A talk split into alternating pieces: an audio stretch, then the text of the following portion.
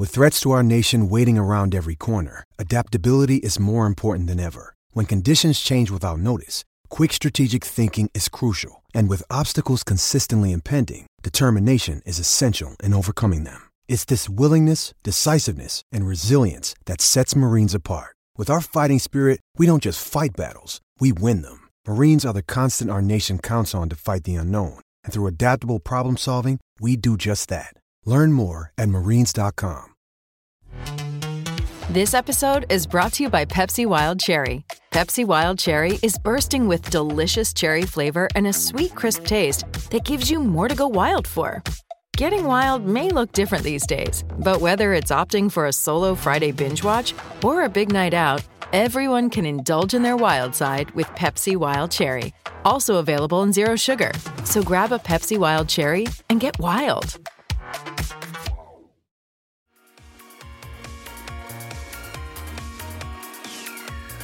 Hi, this is Tony Cottee, and you're listening to the We Are West Ham podcast.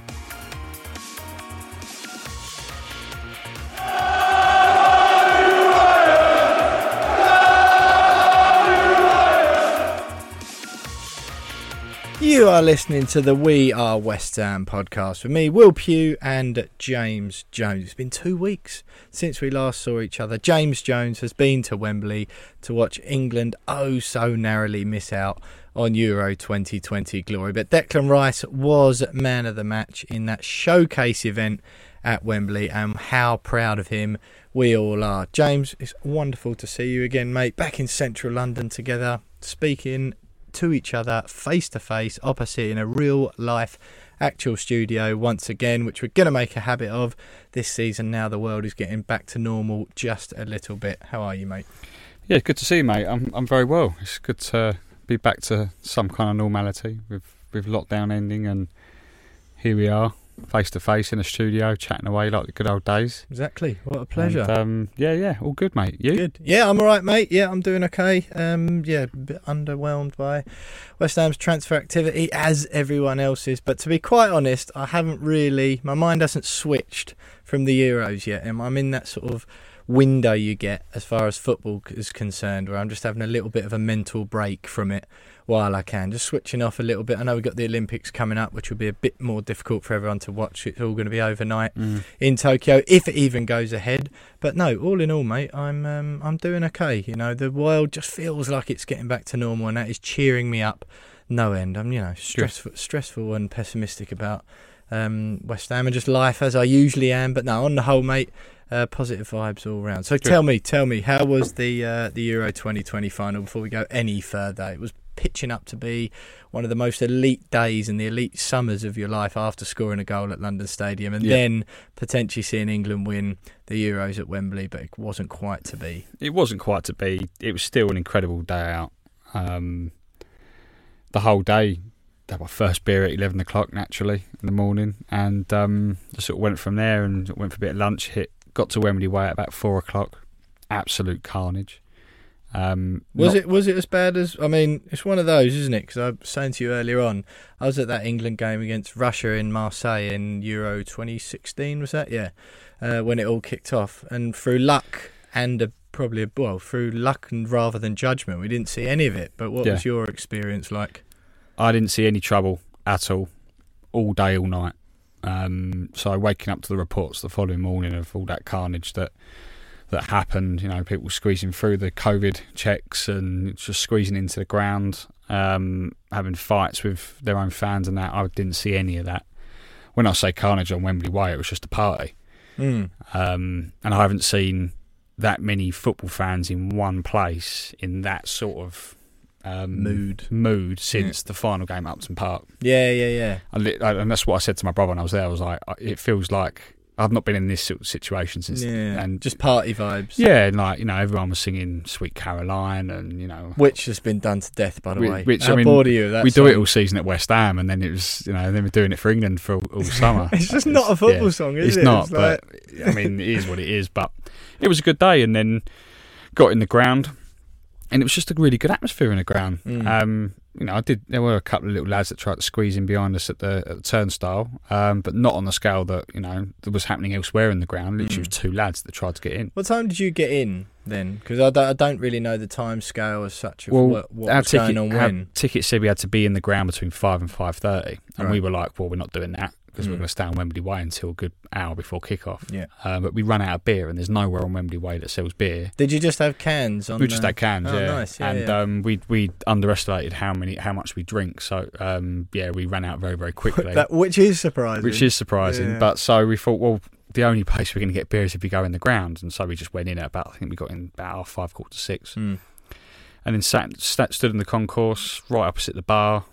The queues were going pretty quickly in there, so it's pretty easy. And we ended up had another four or five pints before kick-off, and uh, it worked out nicely. And it was a good atmosphere in there, really good atmosphere. Oh, lovely stuff, mate. Lovely stuff. And then the game, what did you make of it? I honestly thought, I, I genuinely did West Ham bias aside, and I've had it backed up from non-hammers who said Declan was was man of the match in their opinion until he got hauled off. The reports seemed to suggest that he might have picked up a knock in the first half. He came off just after 70 minutes, didn't he? But yeah, Yeah, what did you make of the game on the whole? It was a good. I, I thought it was a really good game of football. I, was a little bit disappointed that we didn't try and build on that on that early goal. Um, Mm. It just felt like you go one 0 up after three minutes in a in a cup final. You got you got to build on that, especially against a team like Italy, which will you know grind you down and, and find a way through. Mm. Um, but you're right. Declan Rice was best player on the pitch. I think even with a knock, you keep him on the pitch because he was dominating that midfield. Um, but then Henderson's experience should have should have counted for something. Didn't do a lot. Did didn't he? do a lot. No. Um, and the substitutions all round were quite questionable. But I'm I'm loath to really question Gareth Southgate because Nah, of course not. what he's done over the last four years, three years, has been nothing short of sort of. Well, he's the second best England manager of all time, isn't Yeah, he? I mean, other than Alf Ramsey. when they appointed him as manager, I think we spoke about it a couple of weeks ago. Yeah. I never dreamed of what where he's taken us. World Cup semi final, Euros final. Um, third was it fourth place or third place in the Nations League, which kind of you know whether you Yeah, yeah, yeah, know, yeah. but it's a tournament now. Yeah, yeah, yeah. It is Um, what it is. Yeah. It's it's mad what he's what, what we've achieved under him in such a short space of time. So yeah, okay, some of the some of the subs are questionable, but in the end, I think the better team won on the night. Hmm. Um, which you know, give Italy credit for it. You know, they, they were the best team in the whole tournament in my book. So Yeah, we didn't yeah. lose. We didn't. We didn't lose to a, an underdog or anything. I think we did, we lost to the best team on the totally- day I and totally over the agree, course of the five weeks. So it is what it is. But I'm just glad that we had that moment to celebrate Yeah. a goal. I said it to my brother before the game. I said, "Oh, whatever happens tonight, I just want that one moment that we can celebrate. Yeah, something." yeah, yeah, definitely. and uh, we got it within three minutes, and I ended up four or five row, rows in front. Um, Carl Jenkinson was stood next to me. Yeah, hanging and- out with and West Ham legend and Carl he Jenkinson. he, he used me as a springboard to celebrate the goal, and I ended up going down with him. yeah, just don't tell anyone at Nottingham Forest because he's supposed to be injured. Yeah, he? he's supposed to be injured. I mean, that's all I'm going to say on the matter. But, um, but yeah, no, yeah, it was good fun. Uh, we had that moment. I've got a huge bruise still on my left leg from the celebration, which has gone black now. Um, doesn't look too healthy, but yeah, yeah. Worth it. um, it. was well worth it. Well Yeah, worth it. No, mate, you know what? I was definitely annoying the people that I watched the game with afterwards and throughout because I was just so positive, immediately positive afterwards. To be honest, um, you know, I don't, I don't think we need to go into it on this podcast. It's been done to death. All the the racism stuff since and uh, some of the violent scenes, it gets hammed up by by all media outlets because that's the nature of, of news. I am a little bit disappointed, really, because I feel like there should still be such a celebratory atmosphere in the air. Mm. We we drew the final ultimately, didn't we? We Yeah. we we got all the way as far as you can possibly go and lost on the toss of a coin. Mhm. So I felt so positive about it afterwards. I was definitely winding up some of the people I was with. Had a couple of drinks by then. Going, no, it's all right. It's all right. Honestly, it's positive. Don't worry. Oh, what are you getting so sad for? Even though you know we had the chance to make history. You said that while you had tears rolling down your eyes. No, but I genuinely was like immediately positive. I genuinely thought we were going to win the whole time anyway. So when we didn't, I was a little bit taken aback. So I was like, oh, this is wasn't how it was supposed to go. Yeah. But no, I, I just feel really positive about the whole thing. We've had a World Cup semi final and a European Championship final. My dad was three the last time England got to a major final, Mm. let alone how old I am now. And there's every single chance that we can have an equally successful campaign in the World Cup in, Qatar, yeah. 18 months' time. Yeah, like yeah. most of that team isn't going anywhere. Henderson might be a little bit beyond it. Kane will be that little bit older and a bit more injury prone. But no, mate, I I generally feel so so positive about the whole thing, and I just feel. I mean, obviously, I'm disgusted as everyone else is by by all the stuff that comes out. But ultimately, there is cretins in this country. You're not going to change it, Yeah, and I just rather focus on. Um, obviously, it goes without saying that we throw our full weight and support behind uh, behind the players, and yeah, ultimately, I hope they listen to the vast majority of the country, not the Mm. naught point whatever percent is that find it within themselves to go straight on Twitter after something like that happens and call know call them all the names under the sun. And I just no, I mean, you know I know that happens. That's going to keep on happening because there will all be cretin, always be cretinous people in the country. And I'm just really really proud of each and every single one of the players, even all the squad members that you know didn't get on the pitch but still as Southgate said, maintained that really upbeat, buoyant atmosphere, and there was no cliques by the sound of it. It was just a positive attitude that pulled everyone in the same direction. And those players, automatically for me, have already outdone your Rio Ferdinands, your Frank Lampards, your Steven Gerrards, all those. Oh, we let club rivalries get in the way because we cared so much about our club. Well. How ridiculous does all that sound now? Because these yeah. blokes have stepped up and shown them how it's how it's done, how to make a nation properly proud of you, Mm. and Mm. and still be outstanding in the Premier League and the Champions League. So Yeah. no, ultimately, mate, and I'm uh, I'm absolutely delighted um, that we got so far and to have been able to watch England come close in the final. I feel the same um, now. Uh, I mean, you Not know, at the time. you know me. I'm a very emotional football fan, um, and you know, I cried. I cried when we won the semi-final. Yeah. Um, I was close to tears when we beat Germany. You know, I was very, very emotional. Um, but when Saka missed that penalty, it kind of I didn't. I, I expected to cry. I expected just to be completely and utterly heartbroken, but I didn't. I couldn't. I was just. I was so proud of everything. But Mm. then, what broke the pride at the time? Um, I've since recovered that pride, by the way. Um, we we left immediately. The moment the penalty was missed, we just started walking. Yeah, yeah. Um, and we're walking up Wembley Way, and you know what Wembley Way is like. It's a nightmare. Hmm. Um, we thought we're not staying for the trophy, we're not staying for the whatever. We're just going to leave. And we're walking up, and looking back, it's quite funny. And then obviously it was the moment that Italy had lifted the trophy and they set the firebox off around the arch, Oh, the Wembley yeah. arch, and it made everyone in Wembley Way jump because it, was happening, because it was happening behind us, and everyone ducked, and everyone was like, "What the hell was that?" Turn around and you see the fireworks going across the arch, and then you see the arch turn into the Italian colours, and at that very moment, my heart broke because I was like that was the moment that I realised we'd actually lost it. I'd Mm. come to terms with we'd lost. But the following morning, back to pride again. I think you know you you you summed it up perfectly.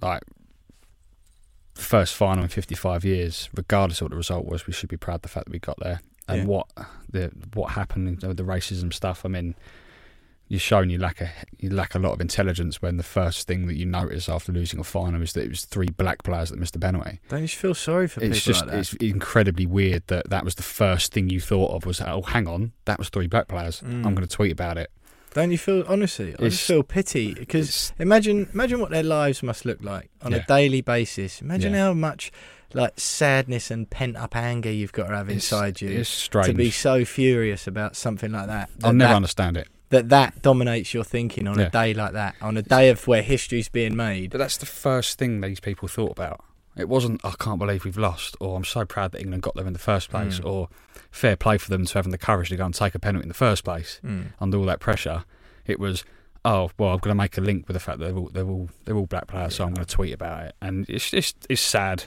But um, mate, who? I'm not tragic. being funny. It's a no-brainer. Who would you rather be? Give me Bukayo Saka's life, exactly or Marcus Rashford's life, yeah. or Jadon Sancho's life. all day long. any day of the week And I- over someone who I have garbage like so much respect for all three of them for the way. For the that whole they, team, mate. Yeah, for the, whole- yeah, but definitely. particularly those three because they've stepped up Yep. in the the most pr- pressured moment in their career so far, probably in their entire career. Eh, You know, they won't face a, a moment like that again, probably. And then they've had to face what they've faced on social media, and all three of them came out and just went, you know, I'm not going to apologise for, No, this for is being who I me. am. This is who I am. Yeah, yeah, yeah. Um, and I've got so much respect for all three of them, and um, you know, and the whole the whole country, as you said. So yeah, we Yeah, can everyone's we can proud, be proud of them. them. I think they know that as well, don't they? They know. Then they know I'm it's not. I know if Yeah. you sort of the echo chamber of Twitter or um, newspapers, TV stations, whatever, these stories, you know, they, they sell, don't know, people Yeah. read them, they're good for numbers. But ultimately, you know, the story of, oh yeah, 99.999% of England is bursting with pride at every single member of Gareth Southgate's squad. Mm. Well, that, that doesn't travel that story, does it? That doesn't, you can't pull that on, that won't make as make successful headlines and all that sort of thing. Is Yeah. that doesn't, but that is the truth. That's the real story, isn't it? That Absolutely. everyone in the country's behind him. So yeah, absolutely delighted with that, and and a special hats off, of course, to Declan, who done himself and West Ham United utterly proud.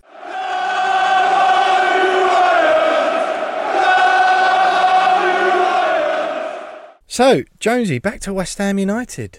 I mean, it's it's been pretty cool. I don't know what you do over the summer, and, and I know there'll be lots of people listening to this podcast who stay in tune with West Ham content and stories, and and they they want West Ham stuff coming at them all the time, regardless of if England are on or whatever is going on in the world or whether the season stopped or not. I'm not like that, to be Mhm. honest. I have my during the season I'm really engaged and, and I love it and it's you know I'm looking forward to it every week well not always not every season but Yeah, certainly yeah. recently I'm looking forward to the next game I'm into all the stories what's going on about the club obviously it is my job as well Yeah. to have my finger on the pulse same as you um, yeah this summer particularly completely switched off from West Ham. I'm still having my little mental break from from football so obviously I sort of know a little bit about what's going on and kept my finger on the pulse a wee bit how does it work for you before we go into the stuff? We've got some stuff to cover tonight the kits, you know, the number changes, some transfer news. Felipe Anderson, Jesse Lingard, Tammy Abraham, Jarrod Bowen, Issa Diop, some stuff about this takeover that isn't, uh, and of course, a couple of friendlies. We've got some stuff to cover, James, but how does your mind work as far as West Ham goes over the summer, particularly? As you said, it's it's my job as well to kind of keep up what's going on with football, and I work for a company that owns over hundred football websites, so I'm I'm still immersed in the football world, Mm. regardless of whether it's pre-season or during the season. Um, and I also yeah, don't tell my boss what I just said, actually. cut that bit out. yeah, yeah. Um, but but yeah, I mean, I I still write West Ham articles for Mm. West Ham World every now and then, a couple a day.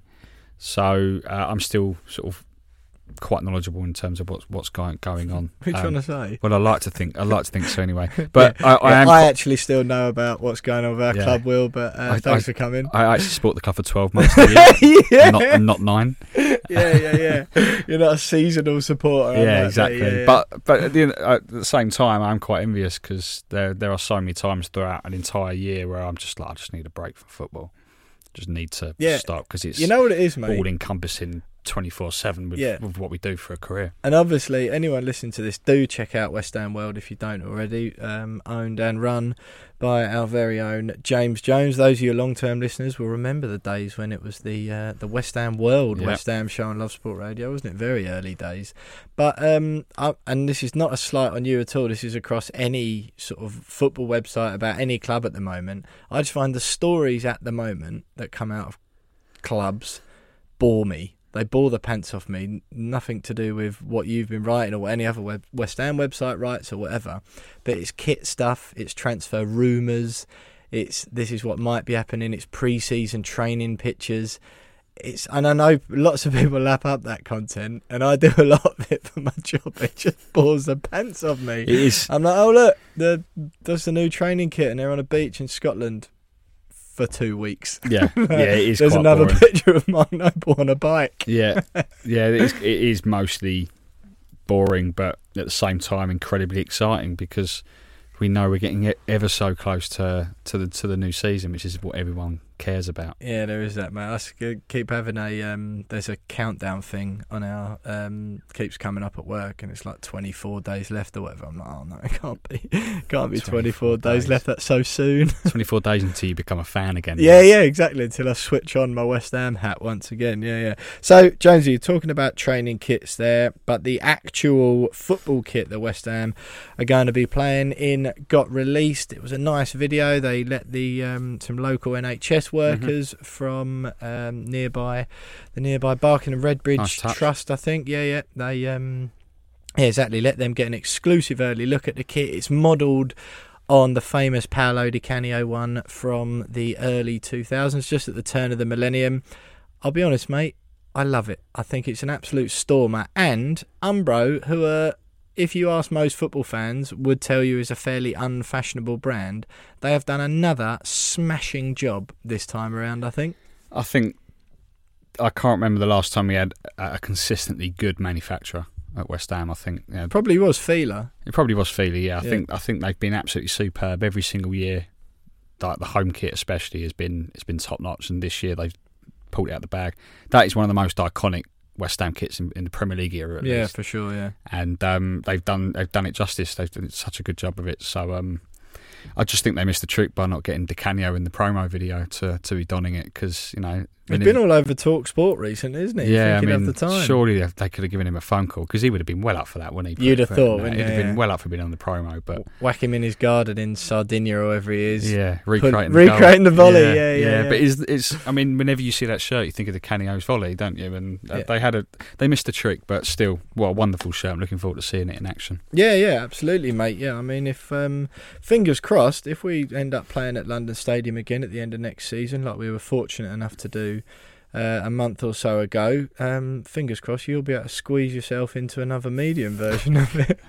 Um, well, I mean, I would have lost some weight by then. I'm, I'm hoping, so I might do. But if I don't, I'm going. I might have to go extra large. just in- Just to be careful, anyone who's seen those shots of uh, of James strutting his stuff at London Stadium, albeit he did score, yeah, he was a little bit optimistic, I think, when requesting a, medium shirt. Yeah, While me yeah. and Tom, the skinniest bloke in the world, went large. But uh, Jonesy, there was a little bit of uh, of changing around a, a promo video to distract from the lack of transfers, as some users on Twitter suggested. Um, to talking about the change of numbers. So we've got Michail Antonio has taken the number nine shirt, which does suggest once again that David Moyes is quite happy with just one injury-prone former right back to play up front and lead the line as we charge into Europe. Uh, Saeed Benrahma has dropped the number nine and he has taken the number twenty-two shirt, and there was quite a, nice a story. that. touching tale behind it, wasn't it? Yeah, I mean, at first I was a little bit like, hey, why is he giving away the number nine for the 22? But then when you read about it, it's his, it's his late father's favourite number, and I think he was desperate for Saeed to wear that throughout his career, and he'd never had the opportunity to do it. So now he has got the opportunity, so he's done it sort of, you know, to honour his late father. So I think that's a lovely story. Um, and Antonio's taken the number nine, um, which is a sign that he'll probably end up playing right back at some point next season or left back yeah. um, or central midfield or anywhere but striker once we finally get a striker in. Hmm. We think we'd hope I think we'd get one in, But I thought that was a bit of an odd one. Now I quite liked Antonio thirty. Well, it's- it's- pretty it's iconic. iconic. It's iconic, It? Yeah, you know. yeah, yeah. there's that there's that photo of him heading in the his goal on the final day at Upton Park, Yep. and you know thirty's prominent. And Mm. um, six years he wore the number thirty shirt. He made it his own at West Ham, and Yeah, um, so yeah, it is a bit of a shame. It is a bit of a weird one, isn't Um, it? Yeah. But no, takes takes the number nine. He wants to be the spearhead of West Ham's attack in Yep, Europe. So Exactly. Pablo Fornals has dropped from 18 to number 8 when. Da, da, da, da, da, da, da, da, da, da. Felipe Anderson finally left the club on a permanent deal for Lazio. He retired the number 8, of course, and Pablo Fornals has picked that up pretty sharpish. He It's dropped brutal. the number 18. brutal. They announced he was taking the eight shirt about an hour after they announced Felipe Anderson had been sold. it's just so quick. yeah, yeah, yeah, yeah. No, but I think uh, again it shows Pablo Fornal's importance to the squad, Yep, doesn't it? Definitely, he's he's going to be a, another integral part in our squad this season, which is good stuff. So that brings us on nicely, actually, Jonesy, to the Felipe Anderson story in our little transfer segment that we're going to do quickly now. Felipe Anderson. So those of you who don't already follow me on Twitter, I do actually have a day job that involves me uh, having my finger on the pulse as far as football stories go, and um, got some information the other day that I published. Head on over to my Twitter to check that out.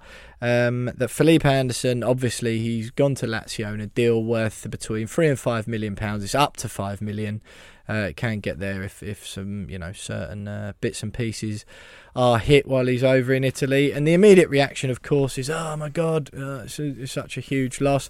However, the uh, you know I've been reliably informed that He's in excess of £100,000 wages, as we know, he's one of the highest earners at West Ham, Jonesy. And West Ham are trying their best at the moment to agree a new deal with Declan Rice. He's had two significant offers, to be honest, not quite as low as um, as has been made out uh, in sort of in separate several reports, excuse me, uh, up until now. The two substantial offers given to Declan up until now, he rejected both of those, but the the club confident that um, you know with the new money freed up by Felipe's exit. I know people will look at the transfer fee, understandably, mm. but he was on a serious whack at West Ham, and that's only going to help them as far as wages go. It's seven million quid a year, Jonesy, they'll have saved by getting him off the wage bill.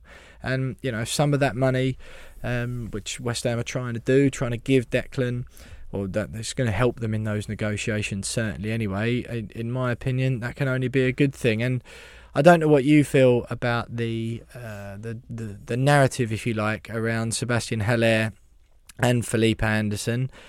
Both of them, I understand the fans need or feel the need to go, oh, what a joke! Look at our club, we're such a circus. We lost 20 million quid on Sebastian Haller, and then we've gone and lost another 35 million on Felipe Anderson. Well, first of all, Felipe Anderson scored 10 goals and 4 assists, I believe, in his first season. Not a bad return mm. for his first season. Yeah, fair enough. His form absolutely fell off a cliff after that.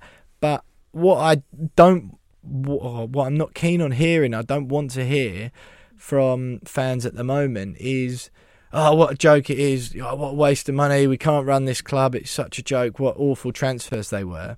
Because all big clubs, which is what we want to be and which is what West Ham fans were told we were going to be when we moved from Upton Park, all big clubs end up at one point or another making an expensive duffer of a transfer. United and Di Maria. Roberto Soldado at yeah. Tottenham, Alvaro, yeah, Alvaro Morata at Chelsea, Di Maria, Alexis Sanchez at Manchester United, mm-hmm. Nicolas Pepe at Arsenal. All of these clubs do it, but the the the key is to cut your losses at the right time and go again. Mm. What doesn't help at a time like this is when you know the the whole mood around these deals is ah oh, such a joke. I honestly do think the club deserves some credit in this instance. I know it's easy to look at it and go, "Oh, we've lost so much money, we're rubbish," but that's the sort of thing, Jonesy, that plays into the, the those of those of fans out there that think the club are, you know, all they want to do is is pull the wool over fans' eyes and find any excuse. Well, when you start moaning about big signings going wrong that plays into their hands because mm. they'll go, oh, we don't want to get stung again like we did on Felipe Anderson and, and Sebastian Haller. No, that's the wrong way to go about it. The right way to go about it is what the club have already done 50% of, is cut your losses at the right time, recoup whatever money you can, stop trying to flog a dead horse and be paying in excess of 100 grand a week for Anderson. People going, oh, we should fit him in to the system. David Moyes doesn't, and I know this for a fact, David Moyes does not rate Felipe Anderson. So what is the point? Just exactly. take your losses. It's from a f- previous regime under Manuel Pellegrini and, and Mario Husillos. Cut your losses and but go again. Back the manager now. Don't then. And I think fans getting angry about it.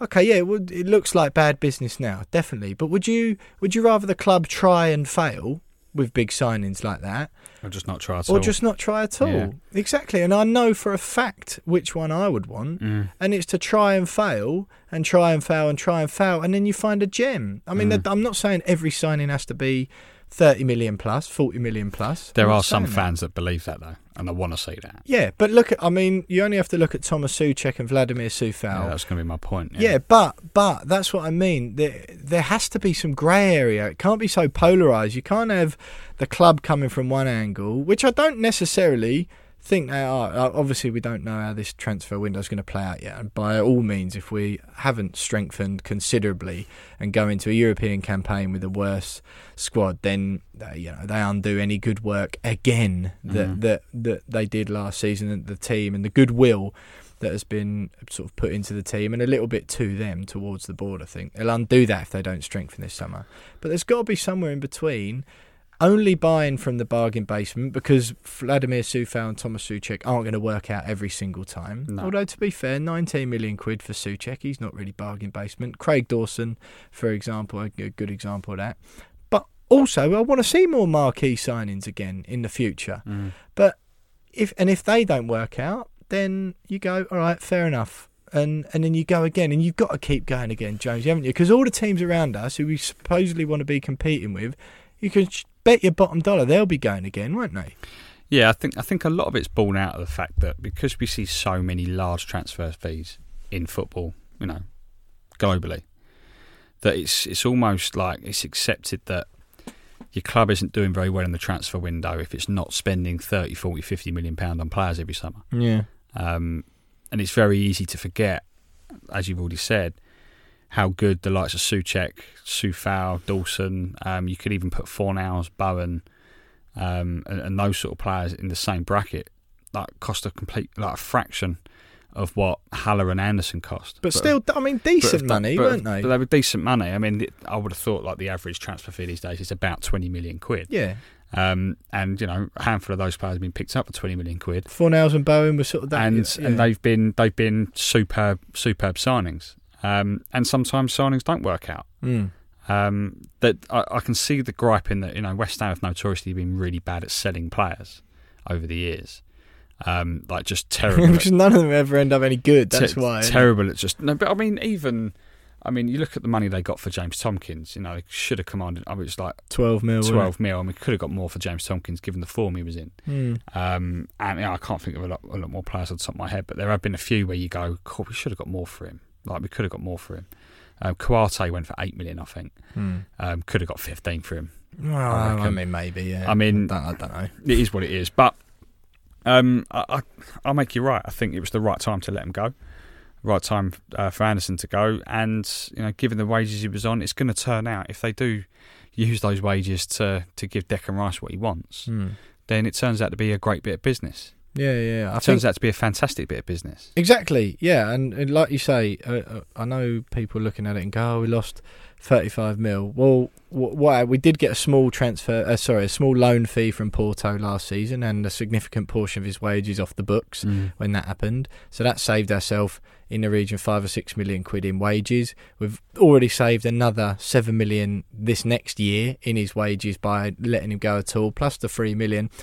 In all in all, it's probably the transfer has probably cost West Ham twenty million quid. It's still bad business, don't get me wrong, but I think once you do all the all the maths, given that he was out on loan and stuff, we've basically paid twenty million quid for that first season he had, which was okay. Don't Mm. I'm not arguing it was worth twenty million because it definitely wasn't, and it is a bad transfer, but it's not quite as as tragic as as everyone's quick to to make out. And I just think, look, that's that's the last remnant or the last bad remnant, if you like, of the Pellegrini era.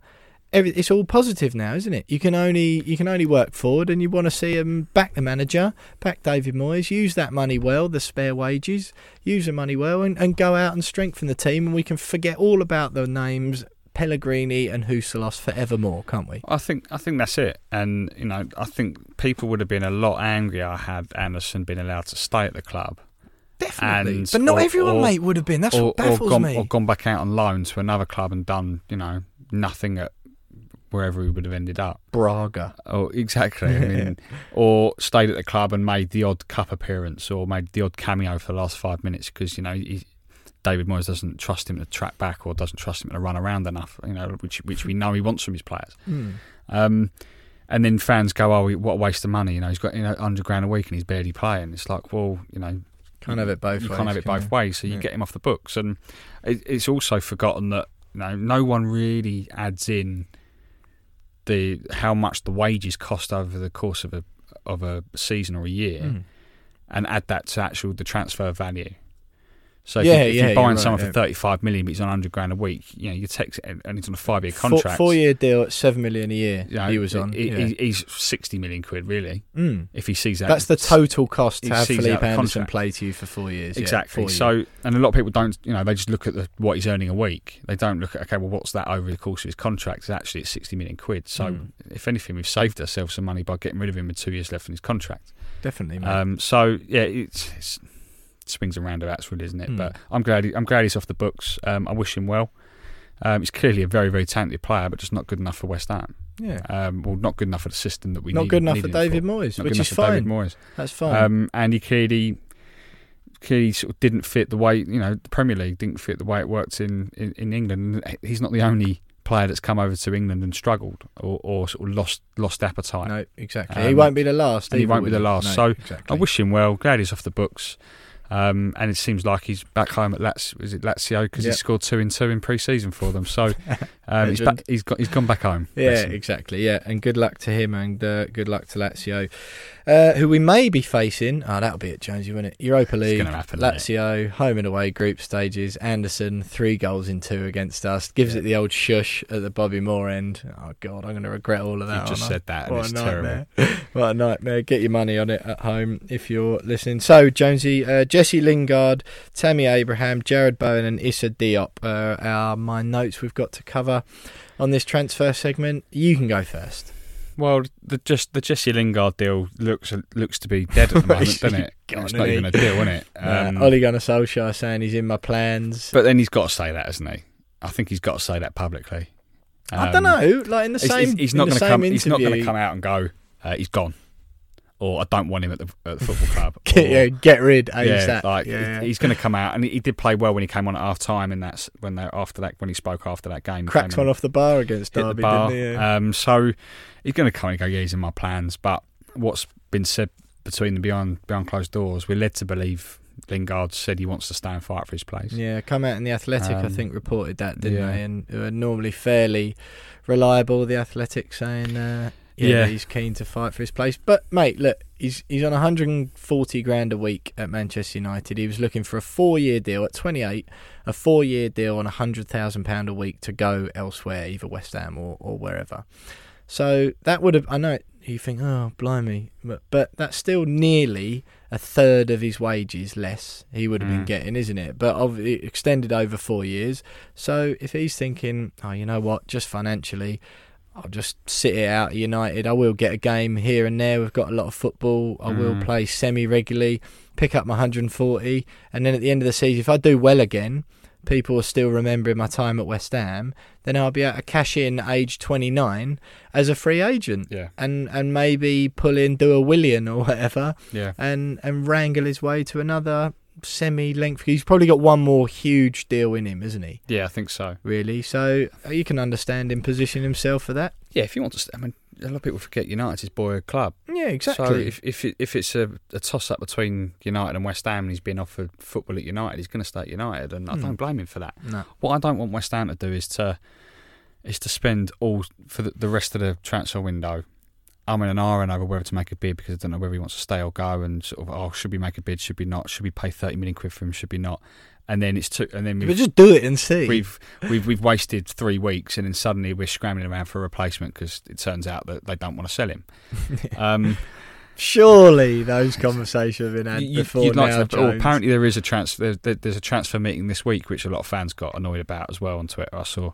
Um, apparently, David Moyes is having a transfer meeting with David Sullivan this week, and fans were like, "Shouldn't they have been done two weeks ago or three weeks ago?" So after the last game of the like, season. well, I mean, I'm pretty sure they had one back then as well. yeah, yeah, yeah. This isn't the only transfer. They're having another it? one this week, you know, just to sort of, you know, d- Yeah. cross, you know, dot the i's, cross the t's. There's and, probably you a know, meeting minutes, isn't there? That Yeah, on the yeah. bottom says next meeting in one week. yeah, Like- or tomorrow or yeah, something like that. Yeah. exactly. But they're having that this week, and I reckon there'll be a lot of decisions made in this one because we've only got what four or five weeks before the window shuts, and um, we might see some bids go through. I, I'd like to see bid for Lingard. just anything. Just oh, right, bid for Lingard. Just anyone. Just yeah, bid yeah. for Lingard, and if United go absolutely not, we stay in. Then okay, right. At least you know. At least you Yeah, know. And then we go right. Matheus Pereira at West Brom, we'll have him. And if he costs twenty five million quid, because I think he's the next best player we get yeah, I in that like position. yeah. Um, and apparently, he hasn't played a single minute in pre-season for West Brom. They they they've basically said you're off, Yeah, yeah, yeah. um, and they're waiting for a good enough offer. Um, so we, we bid for Lingard. If they say no, then we go right. Pereira's our man, and we get him. Like, so you can't waste time this summer in in sort of drooling over the potential of Lingard coming back. He was great for us, and that's all we ever see see of him in a West Ham shirt. Fine. so be it. the club's bigger than one player, though, isn't it? Yeah, got and look, focus look on what he West Ham did in United six months at West Ham, and he'll always be loved by West Ham fans. Yep, totally. Um, so if that's if that's it for him at West Ham, then you know we've had some good memories. Yeah, and he'll always get a great reception, won't he? Yeah, totally agree with you on that one. It does look like we're a little bit unlucky. Just a quick one, Jonesy. Really, really brief on this. It's one I, and again, this is no, this isn't like inf- inside information or anything like that. This is just one that uh, that came up today. I saw Ross Barkley training for Chelsea. If that came up uh, in lieu of Lingard, what would you would you just a brief yes or no, or like how do you feel about that? Really quickly. I'm not sure. He had a good start on loan at Villa last season, didn't he? And then tailed Vintage off. Barkley, yeah, Yeah, yeah. um, I think scored two in his first three, and then looked bright, got comfortable. looked bright, got comfortable, got injured, and then that was the last we saw of him all season. I think. Um, yeah, yeah. I just I, I Villa don't- come tenth, yeah, or I'm- eleventh. I'm, not sure. I'm not sure. I think I'd rather Pereira. Yeah, now you say that. Yeah, there's certainly better players out there, isn't there? I think Barkley would be on the verge of falling into that. His best days are behind him, and we don't want players like that category at West Ham. But then you you'd kind of back Moyes to get the best out of him. Obviously, they've worked together before at um, Evington. at, at Everton. So um, yeah, maybe Moyes could get the best out of him. But I don't know. I still I still fancy Pereira. Fellow Chelsea star Tammy Abraham. Uh, rumours suggesting that Arsenal are going to gazump both West Ham and Tottenham emerged in the last couple of days. 40 million quid is apparently the asking price for Tammy. I personally think it would be a really good fit, but I'm also the same bloke who was shouting and screaming if West Ham signed Josh King during the January transfer window. I believe has left Everton now. Yeah. to- I think he's signed for Watford, isn't he? Oh right, yeah, yeah, yeah. So, yeah, I mean, Tammy, I'd like to see him at West Ham. I think it'd be a good fit. I think he would provide what we need. He knows where the goal is. That's such a crap football cliche that, but he does. He scored goals for Chelsea. Tuchel just doesn't like his style of play, which is Mm. fair enough. But he was still top scorer for a considerable amount of that season, wasn't he? Before Yeah. he got axed. Um, but I mean, do you like him? Would you pay forty million? I don't think he's worth forty million quid. Um, but I think that if He's no Felipe Anderson, is he? no, but if if that's what it's going to take for us to sign him, then I think we just pay it. Um, I, I know that sounds weird, Dimitri. but we just pay it because I think we're, we're so desperate for a striker.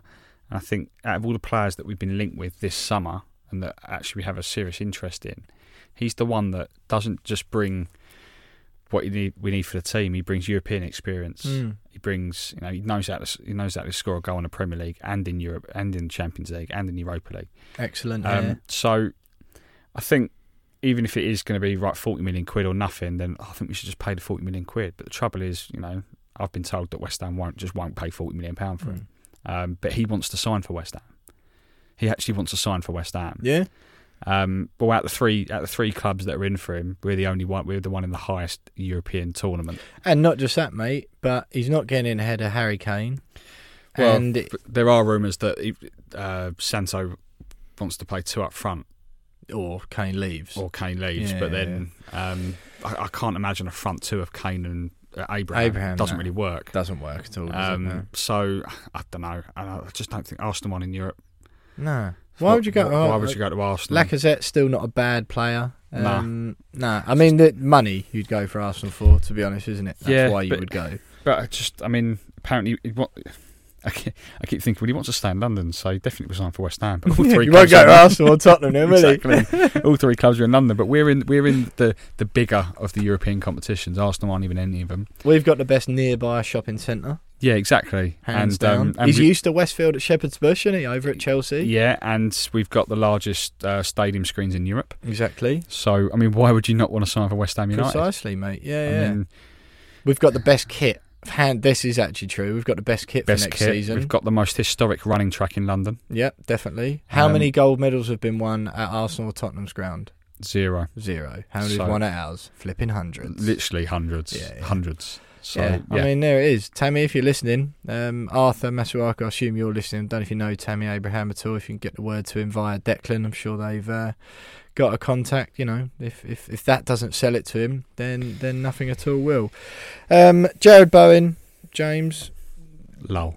Yeah, I know. Linked to Liverpool. I saw it like Liverpool. I consider uh, that he's on the short list. Right, and uh, yeah, let's Like- just get it right now. That means Liverpool have drawn up a list, probably of ten to fifteen players And who could play out wide. Bones at the bottom. and always one of the names on it. Yeah, between eighth and fifteenth of a list of fifteen. I love Bowen. It got me thinking, like, how much would we sell him for? If Liverpool did come calling, what would be the price tag for Jarrod Bowen? Um, Give, I- think about how effective he was last season for yeah, us. realistically, I'd want thir- if if we sold him for 37, 38 mil, I'd be like, yeah, that's fair value. There's reasonable value there. I would say 50 million quid. Oh God. and I, I, I'll tell you why. Is because at the stage of the window that we're in, Yeah. um, and the impact he had for us last season was involved in like 15 goals. I think it was goals and assists. um, the importance of the team. He's worth 50 million quid to West Ham. Well, I like what you're doing, Jonesy. You're putting Liverpool off. If anyone at Liverpool's listening, Jurgen, if you're if you're He's worth 50. the I think he's worth. he's worth fifty million quid to West Ham, Yeah. which is the point of club valuations. Yeah. That has, I don't So- know if it was so you you turn- tweeted it. So you turn around and go, well, if he's. If It's what he's worth to us. yeah, What's he so, worth to you? So what's he worth to you? 40 million quid. Well, actually, no. Like, we're not selling him for 40 million quid, we're selling him for 50 million Mm. quid. Um, that's what I would tell him at. Let's be honest, though, Jonesy. That one falls very much into the transfer rumour section. I think it So does, yeah. I just, we'll I just, I almost spat my coffee out when I read it this afternoon. I thought, really? Like, We won't. Uh, we won't on. give that one too much credence. I don't think. And Issa Diop. Um, what a bizarre football player he is. I mean, one well, minute once Jose called a Mourinho- monster by yeah, Jose Mourinho. and he's off to Man United for fifty million quid, the same amount Jarrod Bowen's apparently worth. And next minute was it Crystal Palace? I think Palace and Southampton. Crystal. Palace and Southampton want Issa Diop. Well, well, I, I don't know really. I, I like him. Just keep him as a backup. Uh, these repeated stories linking him away. He wasn't good enough to get in last season. We don't know if Craig Dawson's going to do a Fabian Balbuena on us, and after an outstanding first season, go, oh, that's actually why he was only worth three million quid or Mm. whatever. Um, no, I don't. I don't understand why there's any appetite to get rid of him. I, I, I don't think he's on exorbitant money. He's on a few quid, but like mid-range in that squad. I think like middle sort of level earner. I, think we've got a lot of games coming up this season, and you know I, I don't feel horrendously nervous. no. I just think if you let go of him, you'd have to swap someone else in. He knows the club.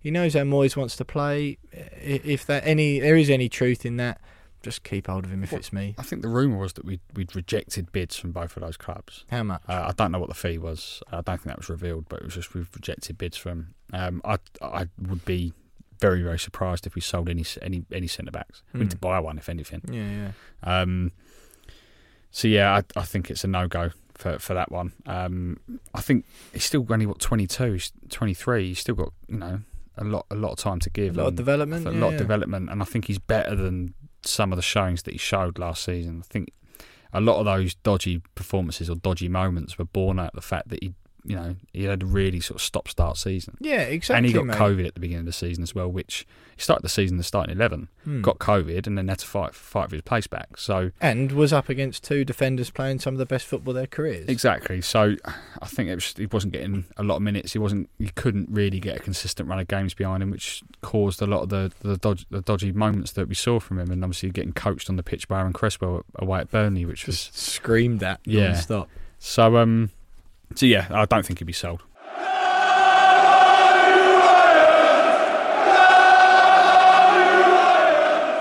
James Jones, a story which appears to pop up every now and then in West Ham United spheres, is that there's been an approach to ta- a takeover approach in essence.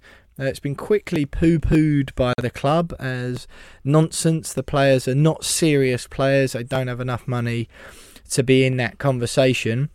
Um, what do you make of stories like this, first of all, and, and, and the fact that another one like this has, has come out this week? I mean, yeah, it's it's getting a little bit. Uh, we we get one every six months, don't we? Now, I think it's 2023 is the the year in which the the club can be sold without them having to give away a percentage of their profit to the government. Um, I can't imagine anything happening any anytime soon. On on this on this story, apparently there was no proof of funds, and it wasn't even an official offer. It was just a. Would you be up for selling for 400 million quid? It was an in right. So we've got former QPR chief ex- chief exec Philip Beard has been looking to put a deal together to purchase West Ham.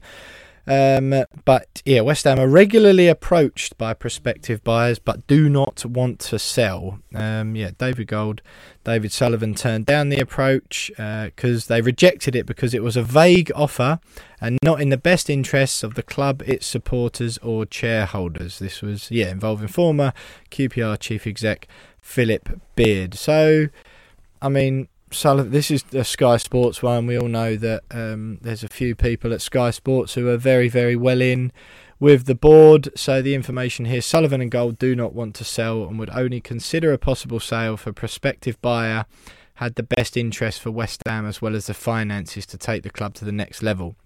The little bit of intel that I got today from someone close to the club was, or the close to the board, at the club was exactly that. Mm-hmm. Wasn't serious at all. It's a bit of a non-story, really. Um, not not even worth talking about because it was it was so informal and vague that yeah, it's, it's not really worth considering. And the the no one with the, like not enough money basically involved yeah. to be serious about buying a Premier League football club of West Ham stature. I think a lot of these stories come out involving West Ham because it's very well known where the fans sit, uh, what the fans want in the long term. Um, so I think that's why little stories like that come out when really they probably have no real value to them, um, but they come out anyway just to give West Ham fans something to react to. The latest approach was viewed by the owners as a property deal rather than a football deal. Proof of funds were not provided, as you said, Jonesy, and no mention was made of investing in the transfer market to strengthen the first team squad. They're regularly approached by uh, prospective buyers, but many of them turn out not to have the required funds to buy the club and often have no experience in football. Not the case this time because it's come from the former QPR chief exec, but as I say, the feeling at the club and in the board was this is not worth talking about because it would have been like me and you clubbing together our money by all accounts, Jonesy, and uh, and trying for, to buy for four hundred pennies more like. exactly. Well, you say that actually, Collin Morikawa on the Open the other day. Done me a nice little 200 quid job for those yeah. golf fans out there. Sorry, it's a bit rogue for a West Ham podcast, but uh, yeah. Play. I mean, that is the total net value of William Pugh Incorporated at the moment. Is the 208 quid I won from Collin Morikawa's win at the Open. But nonetheless, I'll, uh, I'll put it towards my Let's Buy West Ham fund, shall I? So yeah, not a lot of legs in that. Jonesy, and um, yeah, I mean, someone did make the point to me today that it, it was quite funny. Um, someone at the club, this sorry, it wasn't someone at the club who suggested it to me. It was a, a colleague of mine who who did giggle to himself and say it's quite ironic um, West Ham's owners being the ones to suggest that uh, the interest party aren't in the best interests uh, of the club when there's a fair percentage of West Ham's fan base, should we say, that may argue that the current owners don't always do what's in the best interest well, of the club either. But yeah, I mean, if that's why they've knocked this this one back, then fair play. Yeah, look, to be honest, mate, is what it is. Not talk for sale at the moment. We've got a European campaign coming up. The, this is the time to Just be look forward to it. Yeah, yeah fingers crossed for um, put some pressure on for some for some transfers. Fingers crossed we can bulk that squad up between now and the beginning of the season and hit that European campaign hard. Jonesy, just a last little segment then before we uh, before we wrap up. Just the same as last week, as we explained. These are just little chats that we're doing until the uh, the real business starts in a couple of weeks' time. Uh, the first real and proper format of the podcast, back to usual, will be before the season. We'll be back to recording on Tuesdays and releasing on Wednesdays then. Uh, so fear not, it's just uh, another last little chatty one from me and James, just a bit of a catch up. So you've got some uh, West Ham, we are West Ham content.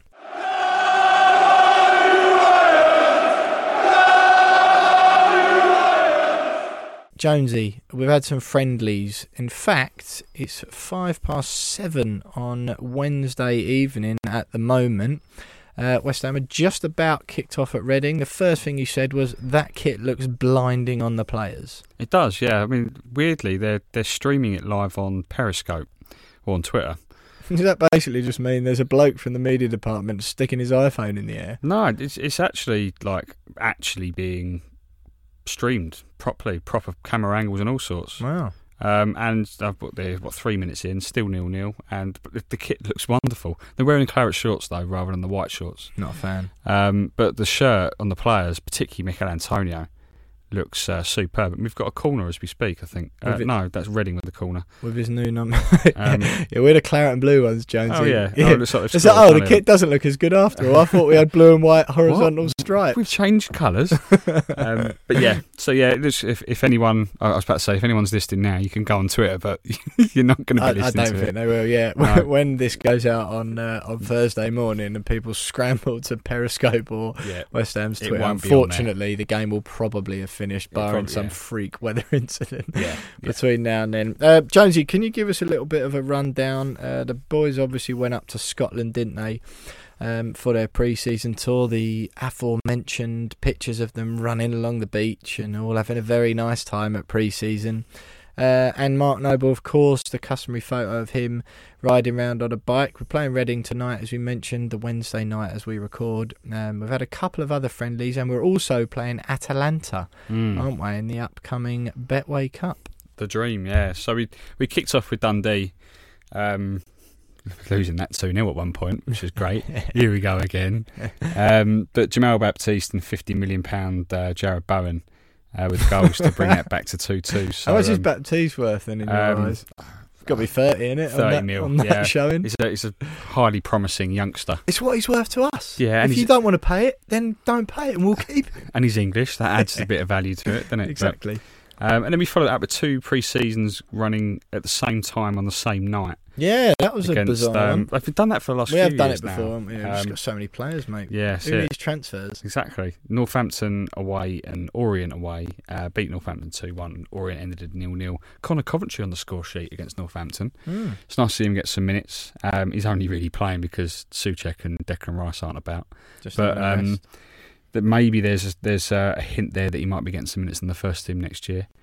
I'm pretty um, sure you said this to me this time last year. Yeah, maybe. One to watch, Will. One to Conor watch. Coventry. But I think he is. I think he's very highly rated. Um, out of all the young players we've got, I think he's one of the most highly rated youngsters. it must be at that stage now for him where it's like, well, you either like, give him a shot I think it's what you get rid. It's like Josh Cullen. Every year it was like, this is the year Josh Cullen breaks through, and then Mm. we end up selling him to Anderlecht for three million quid or whatever it was. yeah. So, um, but by all accounts, he is he is the one to watch. Um, by, by all accounts, aka James Jones. James Jones says that. Yeah, um, yeah, yeah. But then, you know, so we, obviously we're playing Reading tonight.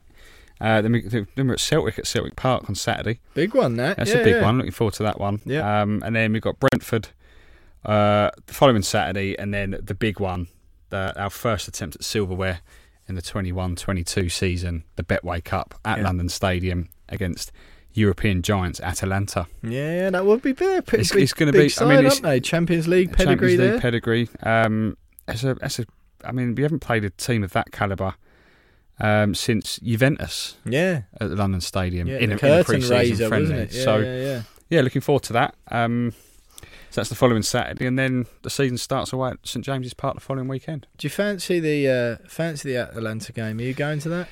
Um, I haven't booked, got tickets yet, but I'm I'm thinking about it. I need to just double check with Lucy because if I double book, I Mm. know that there's a weekend in August where we're going to a wedding. Yeah. Um, well, actually, I'm not going. I'm just going there to look after Harrison while she goes to the wedding. Really? What Um, the hell is yeah, that it's in about? it's in Leicester. Um, what? What? Are you just like a mobile babysitter for your own for- kid? Yeah, for for this wedding. Yeah. Right now, now anyone listening at home, if you're thinking the exact same thing, then I'm glad to be the vehicle through which you can ask your questions. Why don't you stay at your own home with your son and your wife go at the wedding? because we're staying there the weekend, Right. and I think the following day there's like a a little uh, a do an after party, which my friend had at a recent uh, wedding that I went to a few weeks ago, Yeah. where Harrison wasn't invited to the you wedding. look class in that, by the way. There's Thanks, some mate. sharp pictures. Thanks of, very yeah, much. Yeah, you and Lucy looking very good. Thank you. Um, but then he was invited to the after party the following day, Right. so that I think that's the case in this one, but this one's in Leicester. So, you let, let me just get this straight. Are you invited to the wedding? Uh, no, No. So So Lucy it, is because is it's it Lucy's sister's friend rather than Yeah, yeah, yeah, yeah. That's fair enough, mate. Yeah, don't worry. I'm digging you up for being unpopular. All right. Thanks, mate. So you're not invited to the wedding. Neither is Harrison. Fair enough. No kids No for all kids, at yeah. wedding. Yeah. understand that. If I was even close to getting married, then uh, I'd probably Too much money to have the that. kids in. Just too much aggro and noise, I think. And too much. I mean, too much Larry like uncles and cousins just losing the plot a little bit. And yeah. I mean, it's it's nice for the adults just to have a, a, a day off. yeah, yeah, yeah, yeah. Which so we, what are you going to do then during the wedding while Lucy's off? Well- having a gr- great time. We're staying at the venue Mm. actually, so we're gonna Harrison and me. We're gonna go swimming. There's a swimming pool there, Yeah. um, and then I'm hoping that we can then just chill out at the bar. Yeah, yeah, Me and me and Harrison Me having and a lads, Harrison. lads evening, yeah. Couple of pints each. couple of pints, and I'll put him to bed, um, or he'll be putting me to bed after a couple of yeah, pints. yeah, yeah. and then um, and then yeah, and then I, I don't know, and then wait for Lucy to come back, falling all over the place. Yeah, no yeah, doubt, yeah. after having a few few uh, sherries or, whatever she drinks, and then um, Sherry's. and then yeah, so I'm, I'm quite looking forward to it. But it means that I, I, I can't yet plan anything in August because I don't know what weekend this Mm. wedding is. But I'll tell you what, Jonesy, I'm pretty sure I've got that weekend off. So, uh, yeah, if you are as well. if I'm free, uh, we'll go. We'll have a little bit of uh, Atalanta at home in a Betway Cup, shall we? Can't wait. Lovely stuff, lovely stuff. Well, look, Jonesy, it's uh, great to see you again, mate. Nice to see you. you Uh, I think we're going to nip out and have a pint now, aren't we? Let's do it. Like the old We'll days. watch, watch the rest of the Reading game. Yeah, as well. exactly. Get Yeah. your Periscope up on your phone. You can be admiring the blue and white stripy kit that we're apparently playing in next season. and uh, yeah, watch us kick off our uh, 2021-22 campaign in style. Look, thanks very much for those of you who have listened again. Thanks very much, of course, for all of you listened last season. We'll be back, and I hate the phrase, but I would suggest, Jonesy, that we'll be back better than ever next season. We've got some stuff in the pipeline, some returning uh, sponsors and partnerships. The charity partnership with Betway still there, working on a few things for a new and improved quiz at the end of the show. Um, we're, we're talking like Rogue Mystery Players League of Quiz again. So, uh, yeah, working on stuff. We hope you'll stick with us again for another season. It's shaping up to be a flipping exciting one with Europe on the cards. Thanks for listening, everyone. We'll see you in a couple of weeks. And as always, up the hammers, come in you irons.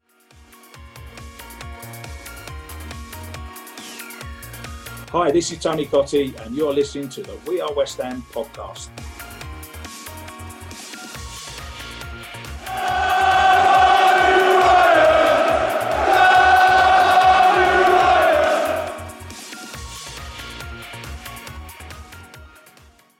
Sports Social Podcast Network. I'm at the nail salon. I'm at the grocery store. I'm at the combination nail salon and grocery store. Wait, she's at the nail salon and the grocery store? I'm at the combination nail salon and grocery store. Groceries through Instacart delivered to my door. I don't have to choose between acrylics and the grocery store.